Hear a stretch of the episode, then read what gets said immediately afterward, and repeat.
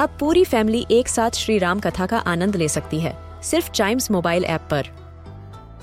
जानिए श्री राम के बचपन से लेकर दशानन वध तक का सफ़र। सरल रामायण, घर के सभी सदस्यों के लिए। आज ही डाउनलोड करें चाइम्स मोबाइल ऐप एप्पल या गूगल प्ले स्टोर से.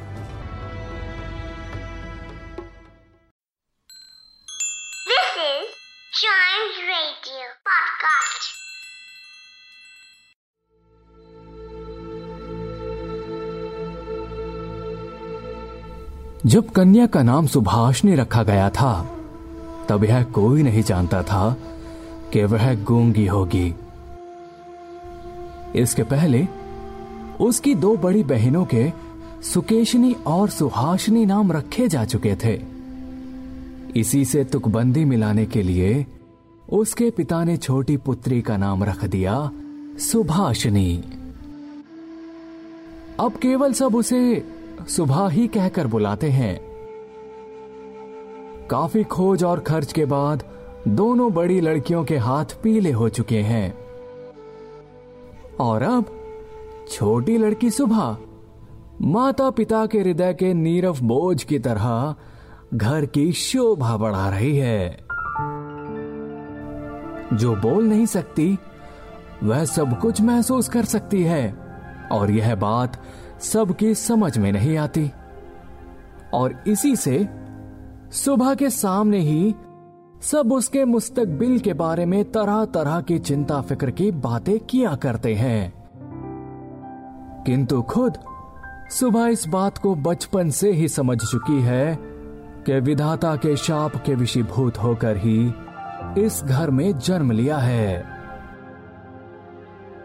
इसका फल यह निकला कि वह हमेशा अपने को सब परिजनों की नज़र से बचाए रखने का प्रयास करने लगी। वह मन ही मन सोचने लगी कि उसे सब भूल जाए तो अच्छा है। लेकिन जहाँ पीड़ा है, उस जगह को क्या कोई भूल सकता है? माता पिता के मन में वह हर वक्त पीड़ा की तरह जीती जागती बनी रहती है। विशेषकर उसकी माता, उसे अपनी ही किसी गलती के रूप में देखती है। क्योंकि प्रत्येक माता पुत्र की अपेक्षा पुत्री को कहीं अधिक अपने अंश के रूप में देखती है।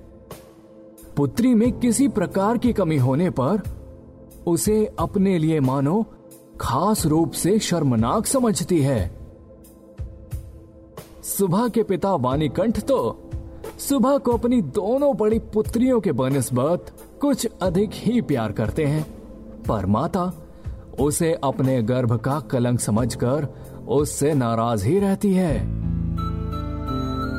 सुबह की बोलने की ज़ुबान नहीं है। उसकी लंबी लंबी पलकों में दो बड़ी बड़ी काली आँखें ज़रूर हैं। और उसके होठ तो मन के भावों के जरा से संकेत पर नई पल्लव की तरह काँप काँप उठते हैं। वाणी द्वारा हम जो अपने मन के भाव प्रकट करते हैं, उसको हमें बहुत कुछ अपनी कोशिश में गढ़ लेना पड़ता है।